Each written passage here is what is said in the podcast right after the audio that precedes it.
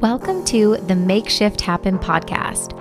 I'm your host, Samantha Daly, entrepreneur, life coach, and your no BS bestie, here to bring you all things mindset, manifestation, and personal development. This podcast is designed to help you expand your mind and up level your life. So turn the volume up and roll the windows down if you're coming along for the ride. Let's go make shift happen.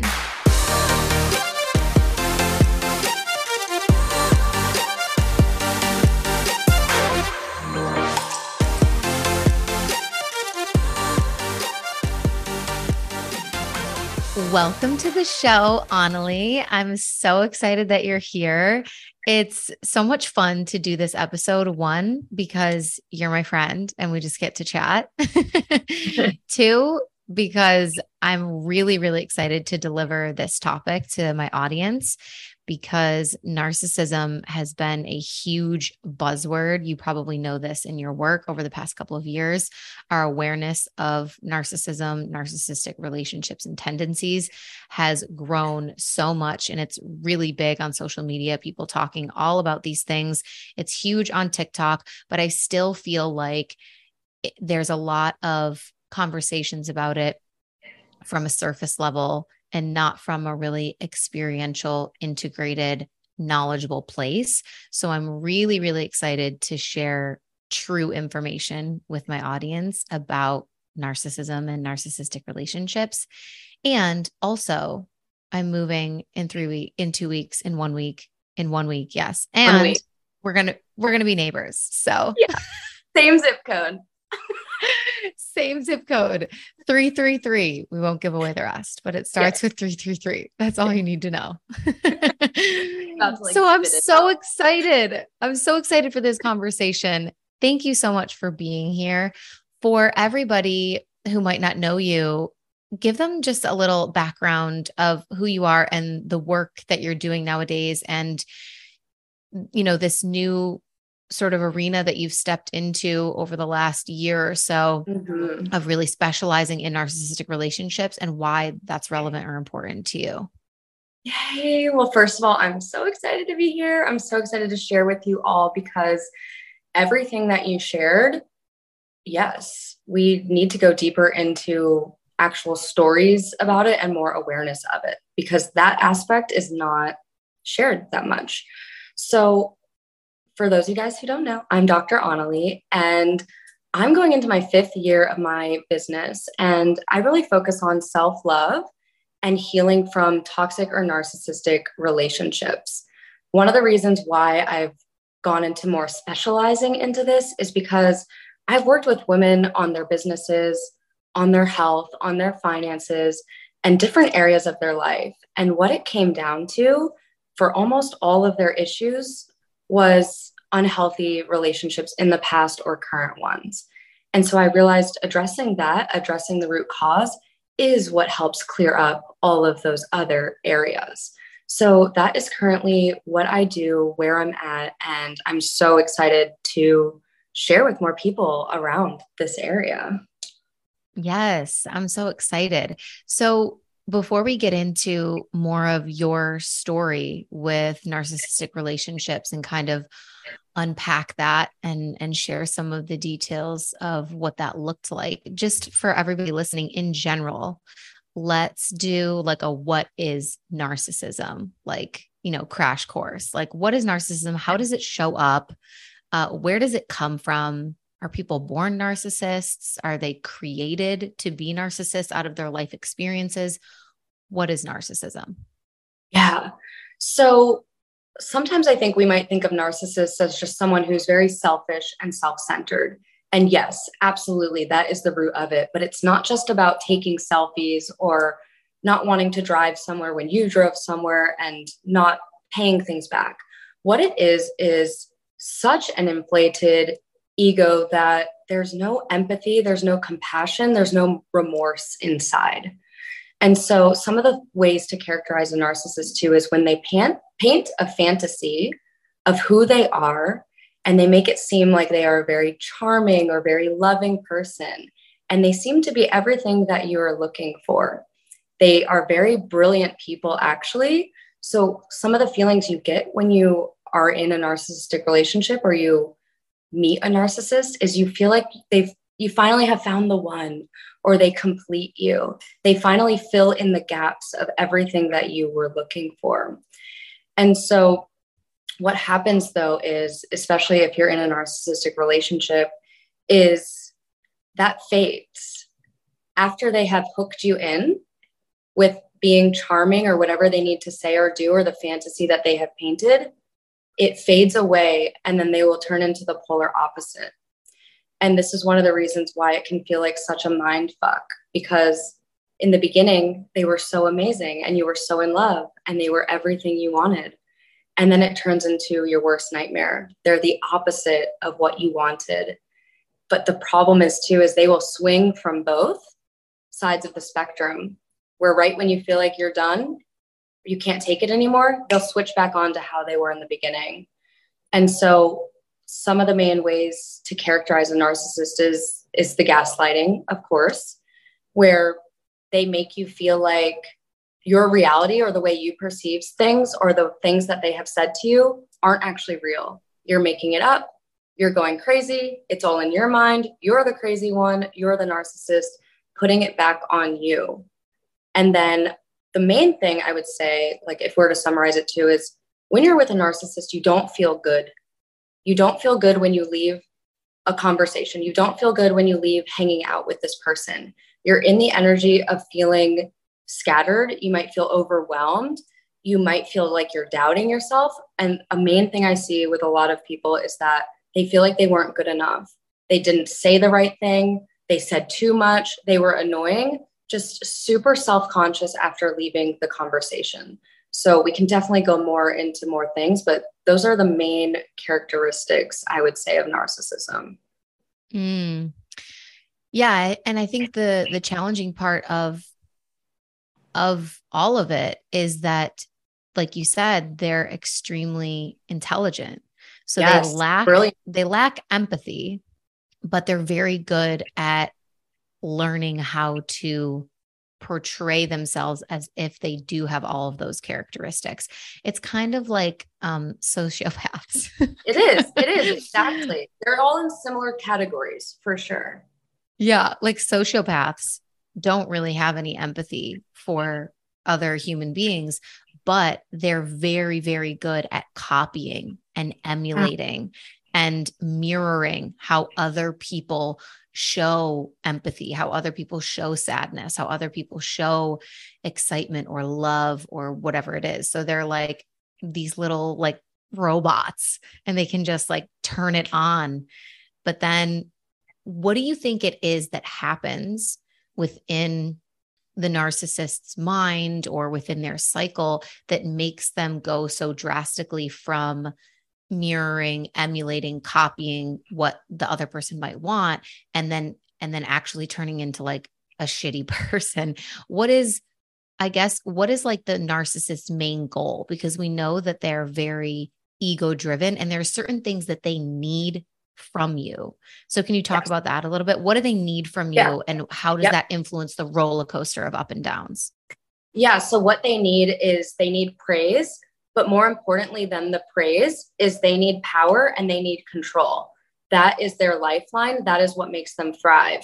So the moment where they start to feel like they are not in power and they are not in control, or maybe you start speaking up to them or finally standing up for yourself or asking for something, that's usually when it starts to switch because they don't have or they perceive that they are losing power and control over you. So a lot of times they will then go find it from somebody else where they can start that whole situation all over again.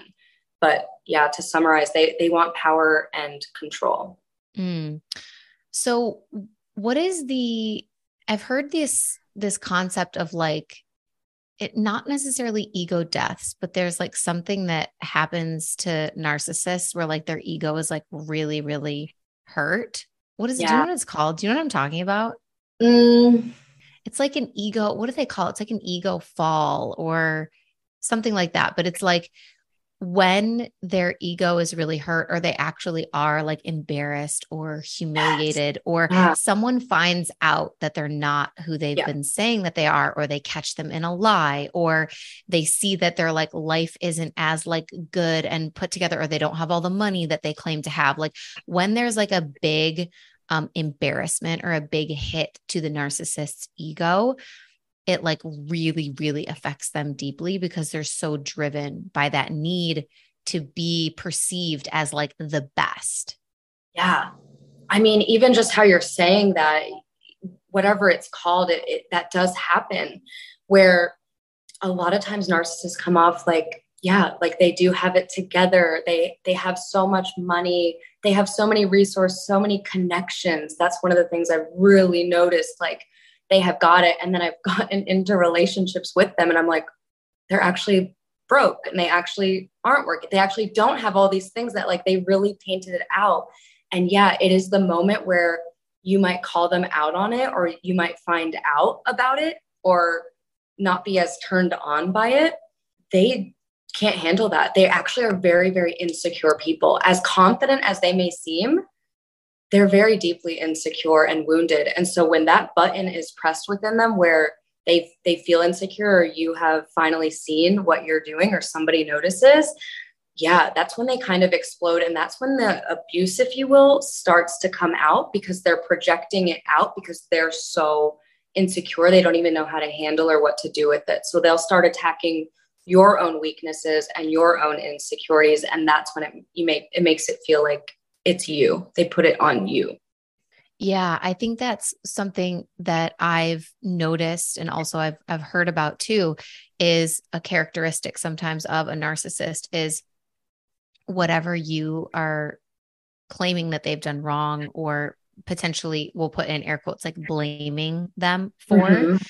They will just like spin it back to you and say that actually you were the one who did that or you started it or you made them do that and it's they're yeah. really like just talented at spinning the table turning the tables and and you know if it's cheating or whatever or anything it's like oh but but you're a liar because you did this or that and you so it's looking out for that and i think people have experienced this a lot even with narcissistic parents is if you ever had a confrontational conversation with a narcissistic parent of some kind where you're trying to express something that feels not okay to you that your parent has done, they almost like go into this really childlike attack mode of being like, well, you and you and you, and turning everything back on you. I'm so happy that you brought this up because that's a huge indication. When you go to a healthy, normal person, when you express how you're feeling or you set a boundary or you say you didn't like something, a normal, healthy person would apologize or be empathetic or ask how they can do better. You would feel good, you would feel safe after. It might be a little uncomfortable, but they wouldn't make you feel so bad or so wrong for it. One of the things with being in a narcissistic relationship or dynamic is a lot of times you'll end up saying sorry when you were the one who came with an issue. You end up being the one apologizing. I've seen that with myself. I've seen that with so many clients. It's like, wait, but I was the one upset and now I'm apologizing. Like, how does that make sense? Because that's what they do. They are brilliant at spinning it or using one little thing against you, even though they've done that thing a hundred, two hundred, a thousand times. And you did one thing and they'll remember it and they'll they'll put it back on you. Mm. So let's talk about like your history with narcissistic relationships. And obviously, when you first get into a relationship with a narcissist, it's unknowingly because no of one's course. like, oh, you're such a narcissist. Like, let's date. So obviously, this is like, you know, er, like the first time you ever experienced this. What was it like the beginning of the relationship? And then what are some things that happened over the months or years potentially that let you know this is not a healthy relationship dynamic and something is wrong here? Yeah. Gosh, my journey, it's been interesting because although I kept attracting narcissists over and over and over again, or better yet, I was attracted to narcissists, they all seemed a little bit different. So sometimes it could be totally opposite of the previous relationship to then the next relationship. And so that made it hard for me to fully distinguish because that person showed up so differently than my ex who was a narcissist.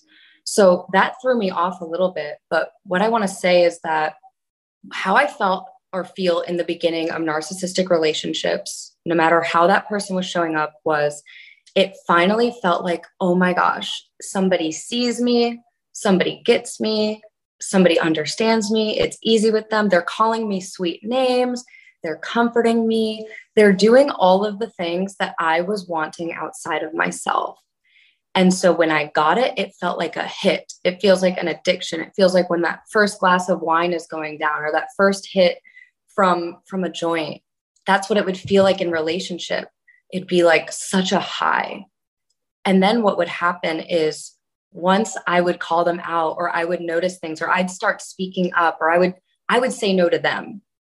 If I turned them down for something or I didn't do exactly what they wanted to do, that's when I felt like a lot of these relationships, especially the one I'm thinking about right now, is it would almost be like I would get punished or I would get the silent treatment or he would then use things against me. But this was the biggest one. I would be called selfish or I would be called bitchy two things I was very afraid of being, and they knew that. And so he would use my insecurities or my fears against me to make sure I still do anything for this person. I was cooking, I was getting the groceries, I was cleaning the house, I was doing the laundry, I was doing, doing, doing, giving, giving, giving. And he would make it seem like it's still not enough. Or you, he would tell me this all the time you do nothing for me.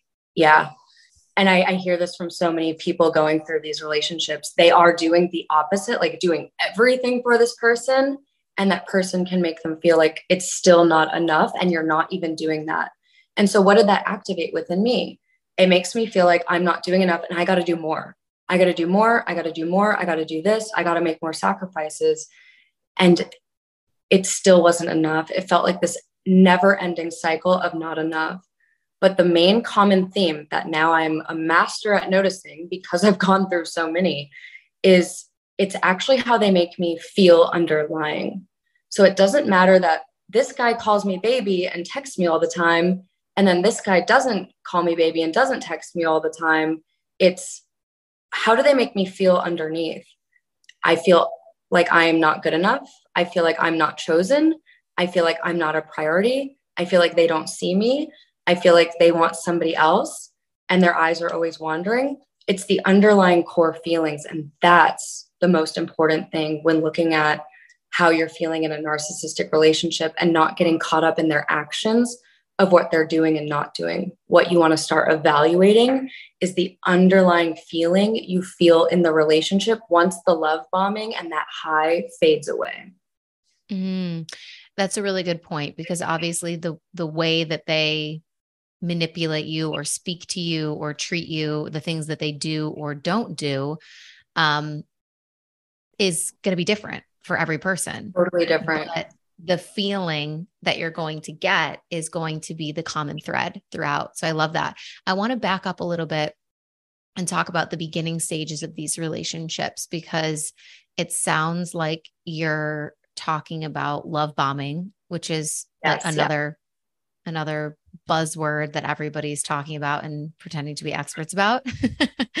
so, from someone who's experienced the love bombing phase mm-hmm. of a narcissistic relationship, um, can you share with everybody, first of all, just what love bombing is and how some examples of how it's showed up for you before? Yes, yeah, absolutely. It definitely is a buzzword. So let's let's debunk that right now because love bombing is going to show up differently for everybody. So, what love bombing really is, is this excessive amount of love in whatever form it comes from, where it happens really fast and really quickly. And usually, especially when you don't even really know this person that well. And so, different ways of love bombing I've experienced personally is in the beginning where I barely met, knew somebody. He's every day ordering me new new necklaces on Amazon, new bracelets on Amazon, inviting me over every day to cook for me and buying me flowers and doing all these things within the first week of a relationship or of talking. And so I can look back in hindsight seeing that that was love bombing because what happened after he got me, after I was hooked, all those things stopped. I wasn't getting Amazon necklaces anymore. I wasn't getting flowers anymore. He wasn't cooking for me. I'm doing the cooking. So a lot of time it's in hindsight where it's this like so much love or so much of whatever you're wanting all at once. Another example of love bombing that I've experienced was with praise. It wasn't with physical gifts. It was how beautiful I am, how amazing I am, how proud he is of me, how much he sees me with my business.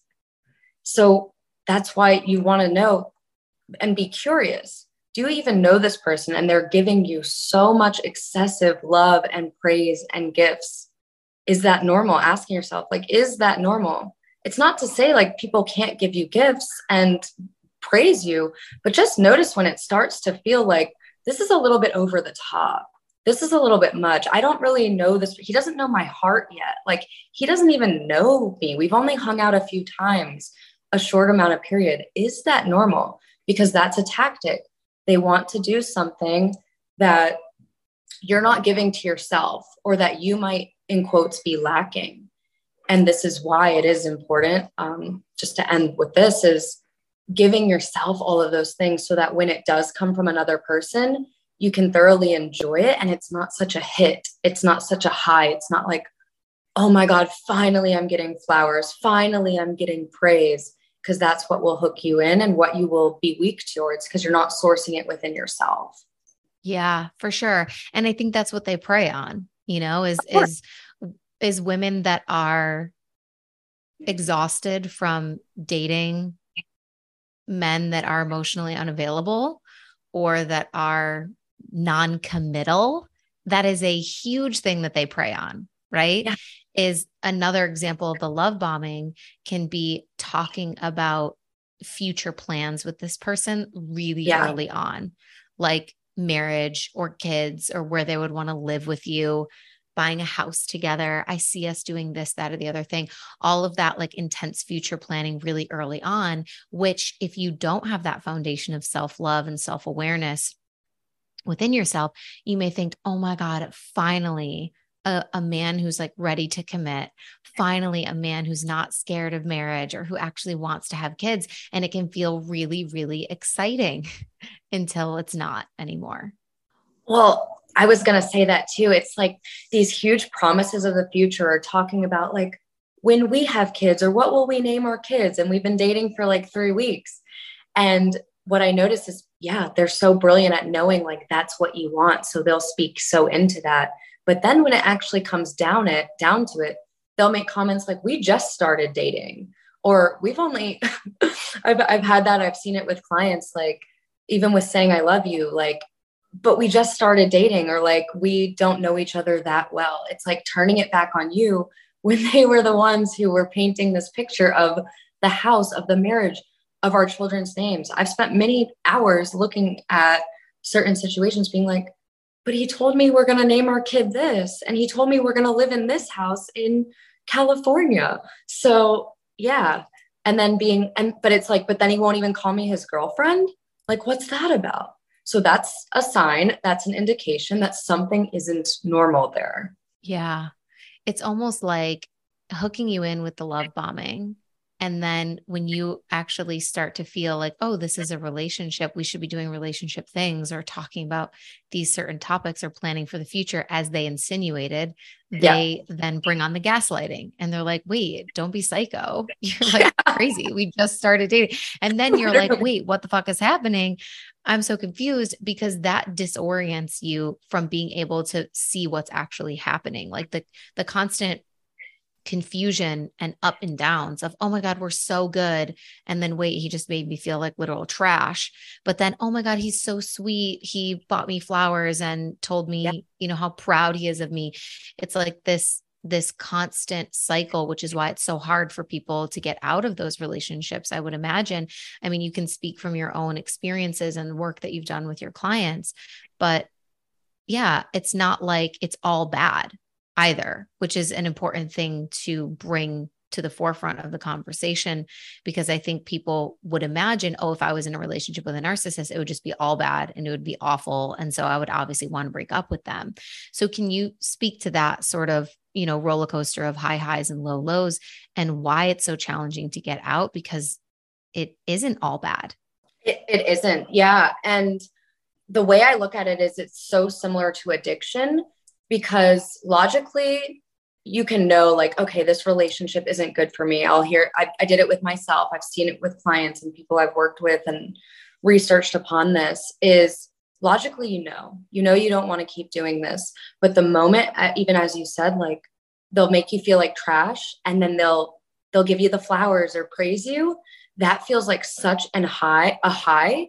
It's like all of the logic and reasoning goes out the door and so, one of the things is your body can physically become addicted to the chemicals and the hormones that go off when you feel that high in your body.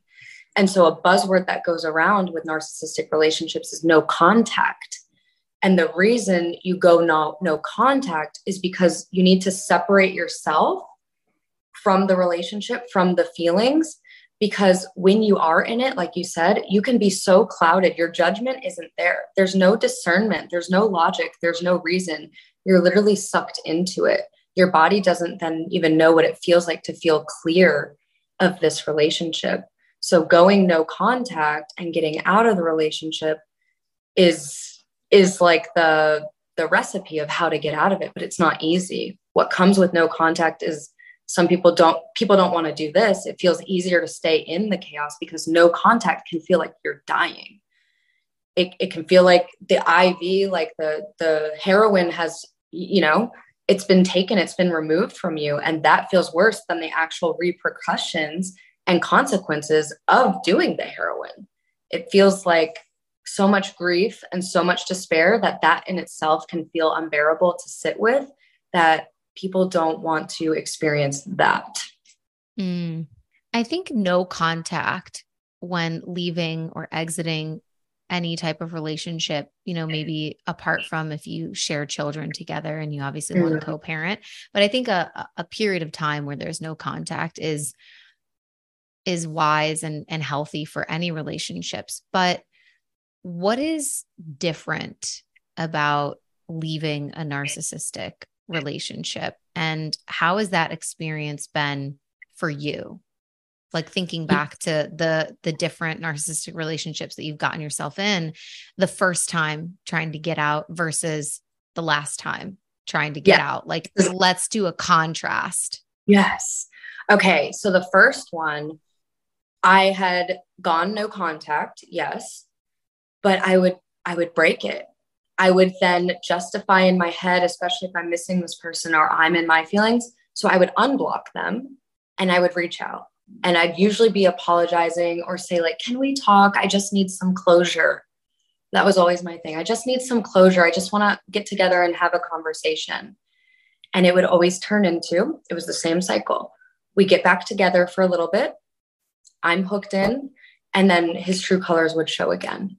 And so I'd block him and then the same thing would happen. Block get back together block get back together until it got to the point where i wouldn't i wouldn't tell my friends because of course they don't want to hear it anymore. And i was embarrassed. I had shame because like i know better. I knew better. But i literally physically couldn't stop myself. And so that one did eventually finally end. But i will say like leading it probably took like a year of blocking and no blocking. And so when it came to the last one because I had been in so many relationships and because I've helped so many people with it, I was able to see it quicker. I wasn't fully immune to it though, because that person again showed up and presented themselves totally different than, say, the first one, totally different personalities, totally different actions, um, but underlying same feeling. And so the moment I started feeling those underlying feelings and I my intuition was going off, that something was wrong. This one, I was able to, in a calm manner, release the relationship. And that's another, the first relationship, I was not calm. I was super frantic. I was super dramatic. I was super chaotic, emotional, total different reaction than when it came to the last one. And that's one of the greatest pieces of advice too is when when you're But the thing is, with the last one, I fully decided. I decided there wasn't going to be this back and forth, and there wasn't even room in my mind for the potential of it being done. With that first relationship, I still had it in the back of my mind. It could potentially work. The last one, I knew it was done. I had decided. So I was able to, in a calm, neutral, grounded place, release the relationship. And then I had literally zero, no temptation to reopen that door because I had fully decided and closed that door. And I knew I was done with narcissistic relationships. Mm. Can we talk about what he said to you that kind of raised a red flag for you? With the last one? Yeah. Yeah. Yeah. Yeah. Yeah. Mm. Yeah. So I had told him that I missed him and that I I loved that I was here on vacation with my girlfriends, but I still wish that he was there. And what he said to me was, I can't wait for the day where you can learn to be present. And my stomach just dropped. And I remember that feeling of that stomach dropping. And I was like, I trust my body now. I trust my intuition. That wasn't right. I closed my heart closed and I just went quiet and I got off the phone and I went back to my room and I just sat with it. And that's where I knew like that does not feel right. I do not want to feel that way when I'm genuinely being open and vulnerable that I miss this person and that I do wish that they were here. And that kind of response was not a response I would ever want to experience from somebody I'm with. A normal, healthy person would say, That's great, babe. So glad you're having fun. Go hang out with your girls. I can't wait to talk to you, love you, whatever. They wouldn't say, I can't wait for the day where you're present.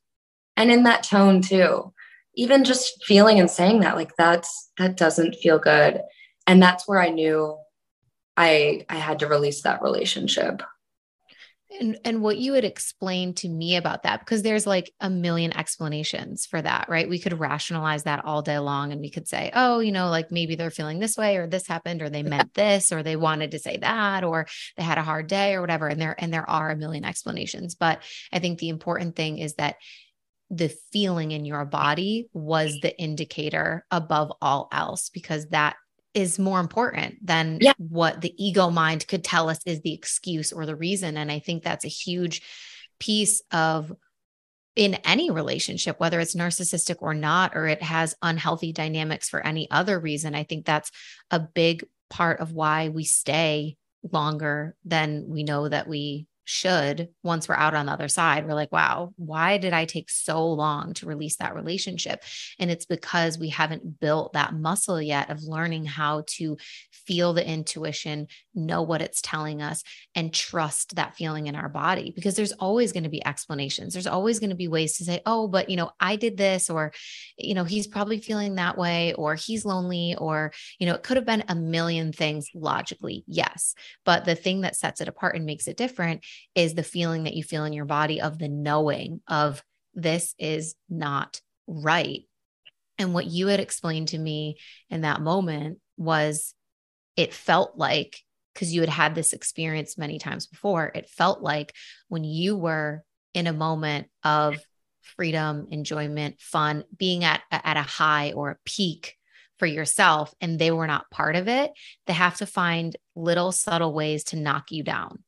Yes. to knock you down off of your off of your high time because they're not a part of it they're not associated with it so you can't be experiencing bliss fun enjoyment adventure all the things if they're not there. So they've got to you know put little comments in or, or little things that are going to knock you down. Yes. Yeah. I that's exactly what it is. And then it yeah it doesn't feel safe to fully be happy and free if then feelings like that are going to occur in my body. So it's like, let me dim down my happiness because I don't want to make them feel insecure, them uncomfortable, or because they're not here. When in reality, a healthy, supportive partner wants you to feel that way. Like they thrive with seeing you thrive. And I, everything that you said is so important. It's how that comment made me feel. Because we had another friend who out of love and good intentions was like well maybe were you being present or having me me question it and that's not a bad thing but the thing is is we can't be swayed by what other people say or how other people try to justify it. It's ultimately do you want to feel that way in a relationship, whether they said something good or not? This is one of the things I just want to highlight is that it's not about exactly what that person said. And that's why it can be hard to explain it to your girlfriends or to your mom or somebody else because it's like, that wasn't that bad. But it's the energy, it's the feeling, and it's the the intent that that person had behind it of how you experienced and interpreted it they could have said something amazing and that's great and they can go say that to somebody else but if it didn't feel right with you that's what you have to trust above anybody else's justifications or even the words that that person said that might not be that bad.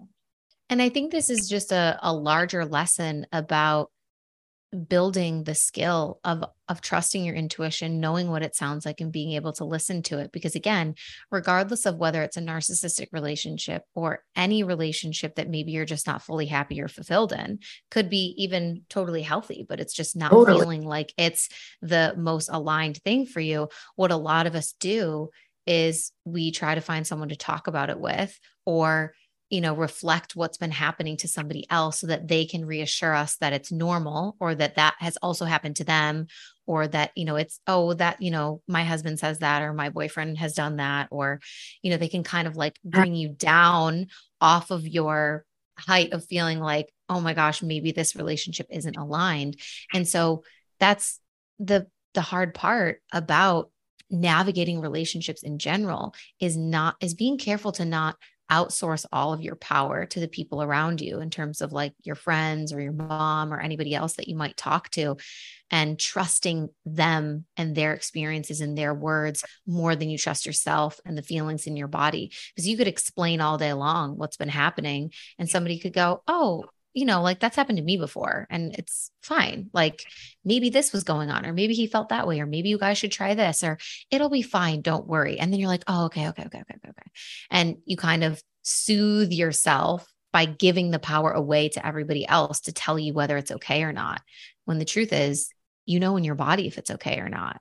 Mm-hmm. And you're just mm-hmm. trying to find ways to not know the truth. I think that's a huge key is when you know the truth, you can notice yourself finding ways or reasons to not know the truth or to unknow the truth because honoring the truth of what you know in your body would mean pain. It would mean grief. It would mean confrontation. It would mean hard conversations. It would mean a breakup. It would mean being lonely. It would mean starting over. It might mean moving. It might mean disrupting other people's lives. It might mean a lot of things. And so we try to not know the truth.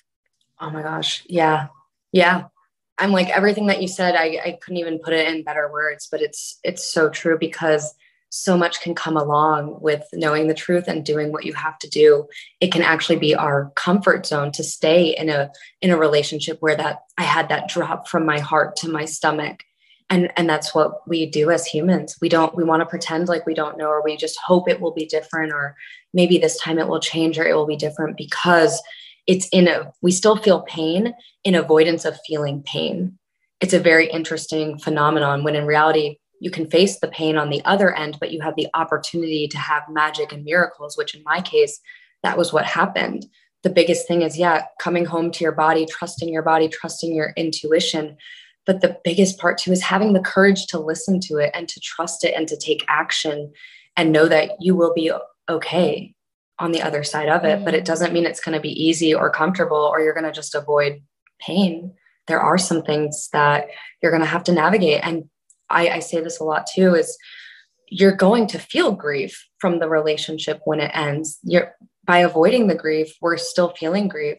That's normal when you release a relationship, whether it was healthy or not healthy. That's a normal expression of our emotions. And so for me too, when I can accept and know that grief is going to come along for the ride, I can then move through it and navigate it and allow it to pass through me instead of trying at all costs to avoid it. It's part of the process. Mm-hmm. I love what you said about the pain of avoiding the pain. It's like such a paradox. Like, We're like, oh, I'm so f- afraid of feeling the pain of leaving or doing what's right for me or pursuing my highest alignment or my true desires or how I actually want to be treated and, and received and held in relationship. I'm terrified of the pain of leaving. which leaves me with the pain of staying. Yeah. You're not going to avoid the pain. When we look at it, it's like, oh, yeah, I am in pain right now. I'll be in pain on the other side. But the other side at least gives me the opportunity to experience the joy and the love and all of the other things that could come with it. The pain that you're choosing to sit in and stay with, there then is no opportunity for all the other ways. That's the known, you know, and you know you can handle that pain. Why I think sometimes too, it it's going to be pain on the other side, but because it's unfamiliar, it, it can that cannot feel safe because you don't know if you can tolerate or handle much more pain. But you will never know until you take that risk and allow yourself to at least have the opportunity. And that can go to absolutely any area in our life, obviously, not just narcissistic relationships, with business, with finances, with anything. So, yeah. yeah. Yeah, we experience that so often. You know, the the pain of staying the same is a pain that at least we've become accustomed to and yeah. it's not life threatening to us because we're like, oh, you know, this is just, I hate this job and this is my life. I wake up every day and I feel dread and annoyance and frustration. And I don't like what I'm doing for the majority of my day and week and life. But I guess this is life, right? And that's the pain of, of staying the same. Whereas the pain of maybe quitting that job or leaving that relationship is like so uncertain and shaky of like, well, I don't know what would happen after that and what would I do and where would I go and how would I find another job or what if no one else loves me or what if there's no other relationship or what if I'm super lonely or what if I become poor? And so all of those question marks are what convince you to stay in the pain of of staying the same mm. instead of choosing the pain of of changing. Um, but I think the more stories that we can tell about what happens on the other side the more mm-hmm. that we can encourage people to have faith that there is life and joy and fulfillment and abundance and success on the other side of the pain of, of choosing to change. So I'd love for you to share with us your journey of moving past this pattern of continuously being attracted to narcissists and what it feels like on the other side. Yeah, I'm happy to share this part. This is the good part, right? The magic. Yes. so, even you said a few minutes ago, what could be on the other side of trusting my knowing is it might be painful. I might need to experience some grief, some loneliness. I might have to have a difficult conversation. I might have to ruffle some feathers in the process.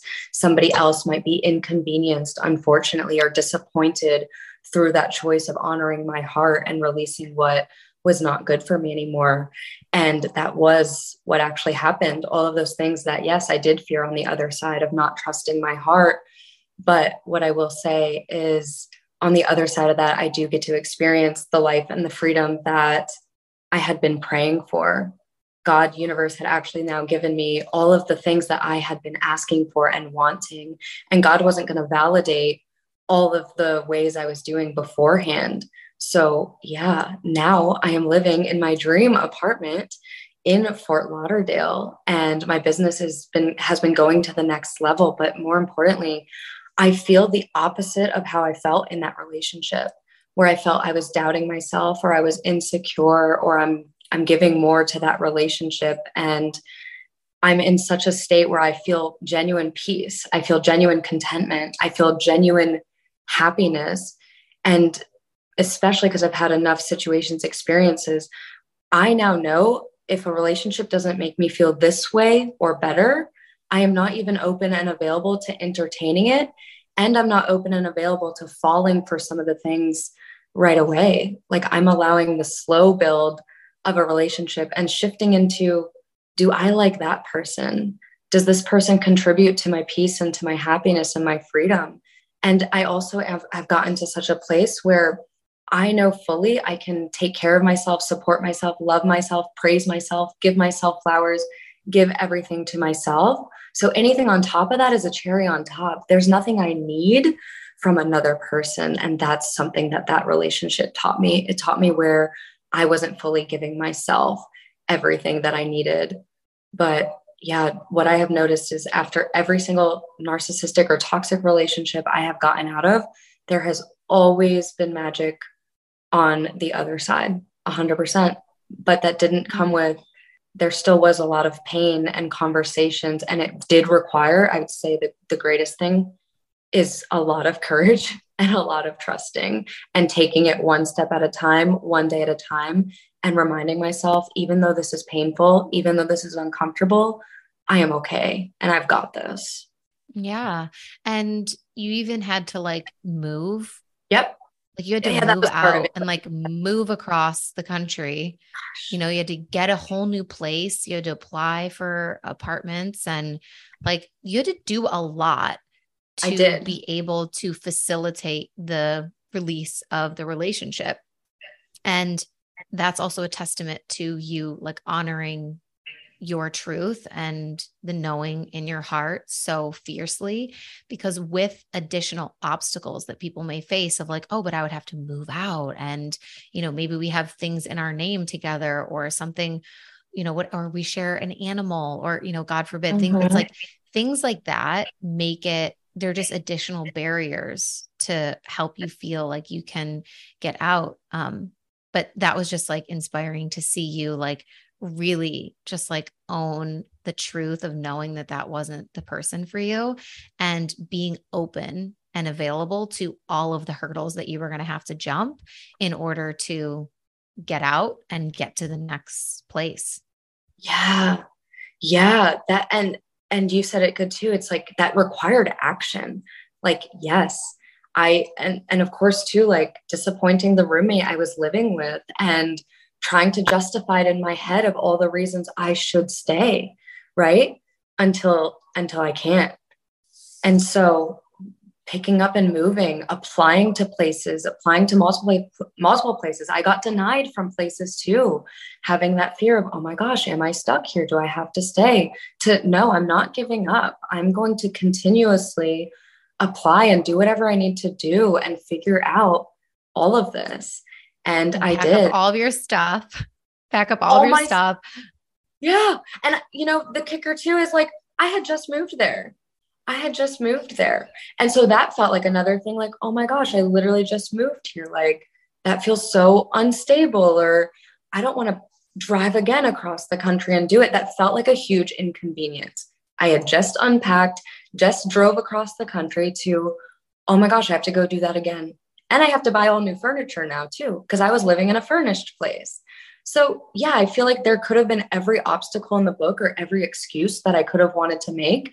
And I said, no, I'm going to trust it no matter what. And honestly, that it has been the best decision I've ever made. And I have built up so much trust within myself, within the universe, that when something feels off or not right, I can trust and handle and navigate moving through whatever I have to go through to get through it. If you think of it too as you're climbing a mountain, it's not always going to feel fun. It's not going to feel good. Most people are going to turn right back around and go back to the bottom. But if you really want to experience that view and that peace and that serenity, that joy, you do get to keep climbing. You get to keep taking action. You get to keep moving.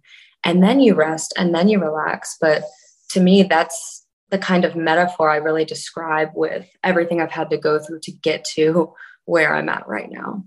Yeah. I think, you know, we think in our minds making the decision to leave a job or a relationship or anything that's not serving us is going to be the hardest part is actually deciding and communicating that and saying, Hey, like this isn't for me anymore. Like I have to go. But that's just like the beginning totally. of some other really hard things that have to happen. And so, yeah, I love that you've shared that metaphor of climbing the mountain, of knowing that, you know, the decision is just the first step and there will be some challenging steps that come after that, but it's all leading you to the peak, to the moment yes. of really getting to see that beautiful view and take it all in and feel like you've arrived. So, Thank you so much for sharing that. And honestly, like I'm just here for the slow build. I love that you said that. Like, cheers to a slow building relationship and letting that be okay. I think a lot of women, especially, you know, if you feel rushed in the dating process for whatever reason, because you're you really want to find your person or you you're just like really craving to be in relationship or you feel pressure to start a family or to get married or hit any of those milestones or you feel your biological clock ticking you feel like you might be running out of time. If you feel rushed in the dating process i think that can lead people to be more susceptible to those like really quick um, you know, love bombing scenarios of, of falling for that and feeling like, oh my gosh, this is, you know, exactly what I need and want. And so remembering that regardless of, you know, you potentially feeling rushed for some reason, that having a slow build in a relationship is really healthy. And it's really fun also because you don't you don't squeeze all of the juice out of it in a couple of weeks or in the first month. It's like you keep continuously, slowly discovering new parts of that person and new things that they say that make you feel alive. And, you know, you get slowly more and more intimate with them and knowing more parts of their heart and their life. And it's not all out on the table on day one. And it's yeah. really fun to go through the discovery process with someone new. Yeah.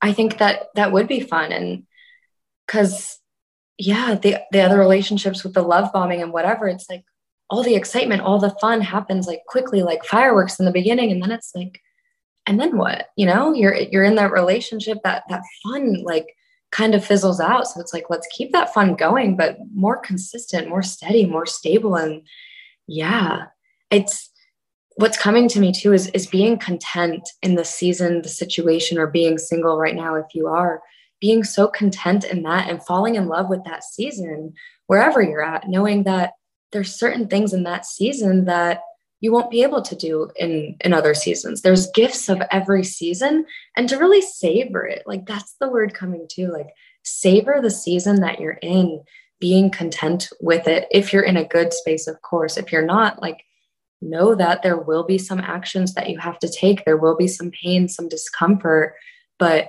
it's better than the pain and the discomfort that you're sitting in right now because you have that opportunity for all of the magic and that beautiful view that is waiting for you. Yeah, I love that. So I'd love to leave everybody with some advice or tips for healing themselves maybe in in the sense of self-love as i feel like that's something that you've touched on as sort of the cornerstone or the foundation of being able to either not get into narcissistic relationships to begin with or to heal and sort of find your way of navigating getting out of them and, and moving beyond that is really building that core sense of self-love within yourself. So any advice for cultivating a sense of self-love? What are some things that you recommend obviously we can't teach someone self-love in a two minute yeah. answer on a podcast and i know you have a i know you have a course um, yes. that would be great if people want to go deeper into the self-love journey but just for some you know little tangible takeaways that people can start implementing in their life right now how can we cultivate totally. a deeper sense of self-love yeah well one of the things coming to me right now is what I would really do is write out what you are seeking in a partner or what you are seeking in your current relationship. What is it that you're really wanting? And this is beautiful because when you can go through your list and look at it, you can see where you need to give all of those things to yourself and to be embodied in that. That is your ticket to freedom, especially with self love, because there's nothing outside of you that you need from another person. And when you don't need something, you're not going to be attracted to other people that are not good for you. So that would be the first thing using that list, but not hyper focusing on because you want your partner to be that way, using your list and turning it back on you so you can be all of those things and give yourself absolutely everything that you're wanting outside of yourself.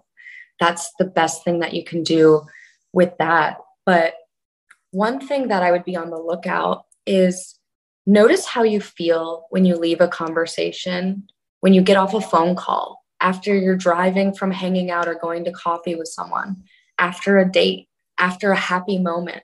Notice how you really felt. And also then have the contrast. Go hang out with someone you've been friends with for a while where you just feel like you can totally be yourself. You can talk to them for hours. They get you. There's no issue. And really compare the two and notice how you feel. What I would say is do not be available or tolerate any longer conversations or friendships or situations or relationships where you don't feel empowered or good when you leave talking to them. If you leave a conversation doubting yourself or feeling like they made some jabs, even though they didn't necessarily say something bad, trust your feelings. And it's okay if nobody else gets it too, or everyone loves that person. It depends on how you're feeling. You don't need to put yourself in situations and relationships any longer where you're not going to feel good. And so, really honoring that, being okay to disappoint somebody in order to honor yourself and to honor your feelings. So, I would say setting setting some boundaries or having some conversations or releasing certain friendships and being okay if somebody doesn't like you. That's one of the core things. If, if you're okay with that, you can really be in your power and your confidence and only attract in healthy, soulful relationships. Hmm. I think that's such a good, unconventional tip for self love. Like maybe people listening are like expecting you to say, like, bubble bath, meditate, or like, yeah, bubble bath.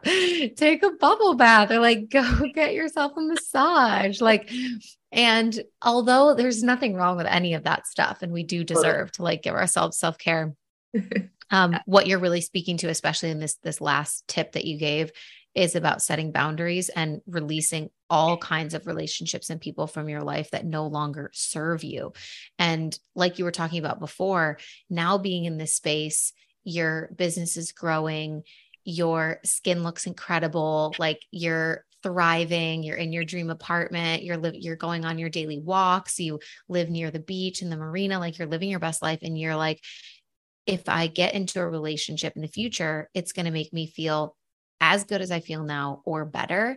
And I think just reminding people that cultivating a sense of self love and really attracting those types of soul connections, friendships, or relationships into your life is not just about who you're with romantically. It's about all the people mm-hmm. that are surrounding That's- you and that are pulling energy from you. And so I love that you kind of spoke to the, the importance of setting boundaries with anybody in your life that pulls from you or makes you doubt yourself or makes you feel less than or feels like they're inconspicuously in some way tearing you down, even though there's no explanation for how or why, just tuning into those feelings and shedding those relationships, whether they are friendships or family members or neighbors, but putting distance between you and anybody that makes you feel that way is going to really build your own sense of like self assurance and self love, which is the thing that creates that magnet within us to be attracted to and attractive to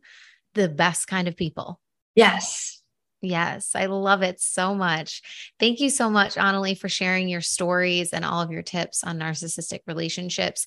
Um, I mentioned earlier that I know you have a course on self love, but let everybody know where they can find you and if they are experiencing uh, relationships, or they might be in a relationship with a narcissist, or might be healing from that kind of relationship, or are just looking to do deeper self love work, how they can work with you and where to go in order to learn more.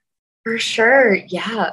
The best way to connect with me is on Instagram at Dr. Annalie. So if you just send me a message and let me know a little bit about where you're at, what you're navigating. Maybe you're having questions of the current relationship you're in or the relationship patterns you've been in. I would love to help support you navigate that, point you in the right direction. And yes, as Sam said, I do, I have all different courses at all different levels for all different kinds of needs with depending where you're at.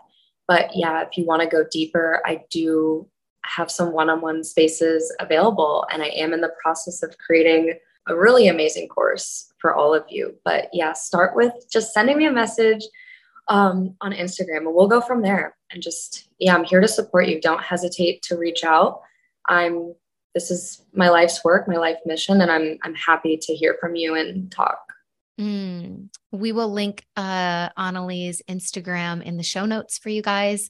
So make sure you go and give her a follow, reach out if you feel called to. And if you enjoyed this episode, make sure you take a screenshot and you tag me and Dr. Annalie so that we know you loved it. And if you're feeling called, leave a review or a rating for the podcast on Apple or Spotify, wherever you're listening. And we will talk to you guys very soon. Bye. Okay. So we just got off and we realized we missed some things, and there's too many things to touch on. So I want you to share the stat of how many narcissists are in the world because this blew my mind when you told me this. Yes, this blew my mind too. It's one in five people are actually narcissists.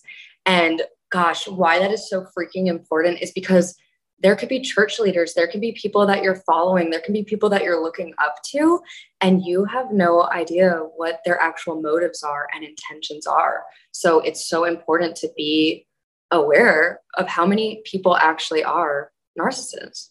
Like, pray for us all. Because when you told no, me that, literally. I was like, ah, no, literally, pray for all of us.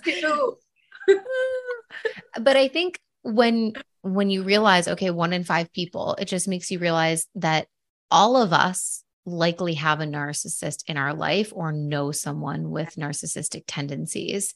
So that's really valuable information like you said because there could be people that you're looking up to there could be family members there could be you know dynamics with certain family members that you've never understood and you're like oh like why are they like that or they're just so selfish sometimes or and then you're like oh my gosh like this makes a lot of sense um but also one of the things that we were just talking about is knowing the lingo. Mm-hmm. So share those examples from the like a past relationship where they just knew the lingo, they knew the right words to say. Yeah, this is huge. So, the last relationship, the person I was with was calling and claiming that he was an empath and that he had such a huge following and a podcast and work and all of that, only to come to find out after being in relationship with him that his his podcast his following his business was pretty much like non-existent. It just did not exist to what he painted it out to be. And he was obviously the opposite of an empath. But because he studies empaths and conscious people he knew exactly what to say to somebody who actually is empathetic and who actually is spiritual. So i've actually also been in another relationship where i fell for it and he was we, we talked about the conscious king. He would do divine masculine. we love that. he would do, he was like a man, divine masculine coach and did all these fire ceremonies and did all these spiritual things. And he was huge in a community that I was a part of. Like everybody loved this person. But here's the thing, too, you got to know you don't usually find out or see or know these things until you're in romantic relation or deep friendships with people. So don't be fooled what you see on the outside like, "Oh my god, he's so conscious or he's so he's so well versed in something that you do too." Don't don't fall for it. That's why we talked about or we will talk about the this how do we call it not the slow burn, the slow build. Slow, slow build, slow build. because then you really can get to see this person and what they really stand for and are they actually who they present themselves to be or are they just wearing a mask and presenting themselves of how they want people to see them or look look up to them so that's yeah huge. so because we have so many women in this community that are really interested or deeply involved in their own spirituality they're on spiritual awakenings they're on this path of self-development of uncovering all these different you know modalities and, and ways of healing and probably follow lots of of coaches and healers and guides and people mm-hmm.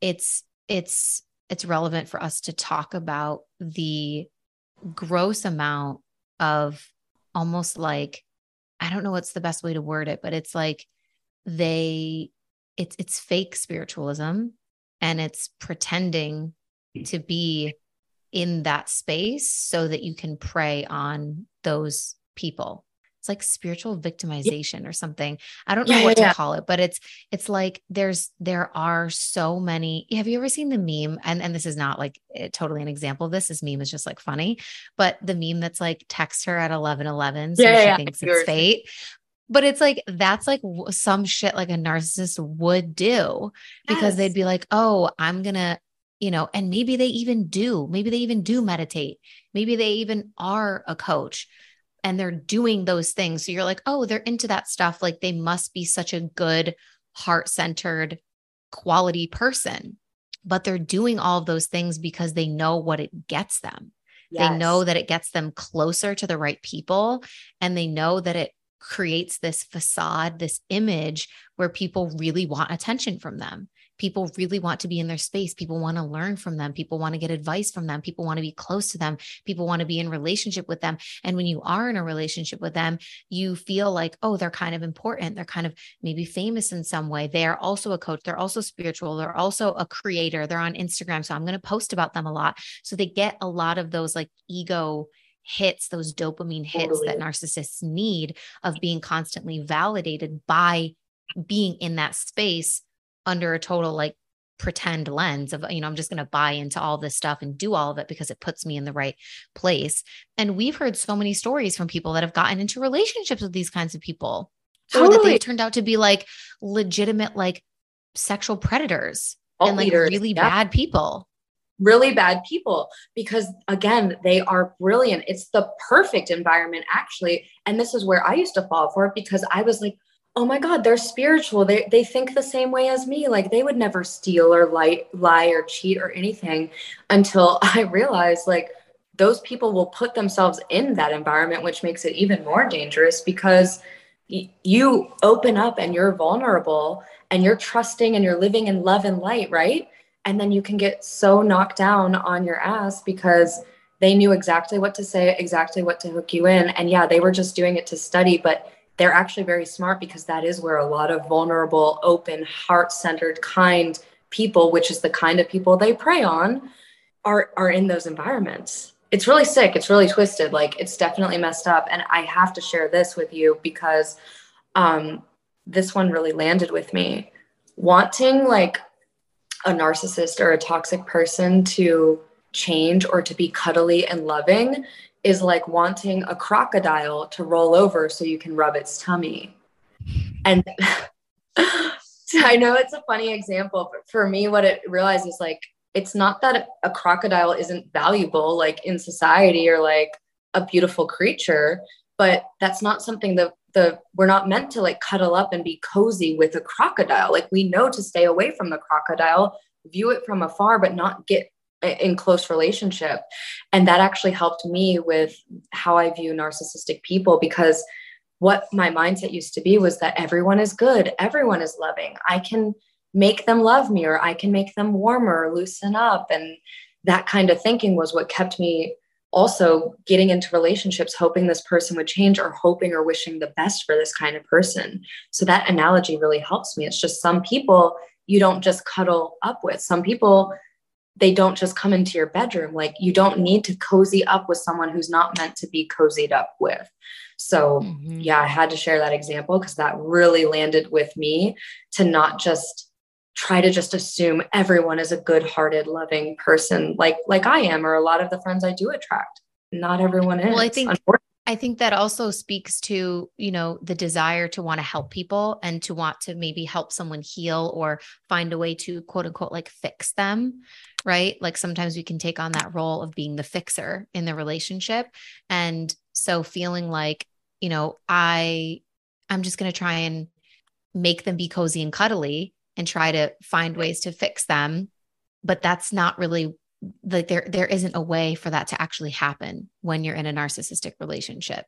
Like it, you're not going to be the person to change them unfortunately. You're not going to be the person to heal them or to like you're not going to be the person that like they love so much that they just get over all of their narcissistic tendencies. And i think that's a, a fake story that we put in our heads a lot too in relationships is i'm going to be the one that like yeah. is an exception to the rule in that way and something that really helped me too was maybe you can have hope for them and hope that they do change, but it doesn't have to be on your watch. You don't have to suffer the consequences of feeling terrible every day in the name of hoping that they do change and they do get the proper healing. It doesn't have to be at your expense. Wish and hope for the best, but don't put yourself in harm's way while you're waiting for that to happen. Yeah, so good. All right, we'll end it here. We just needed to add those few little things. Thank you so much, Annalie.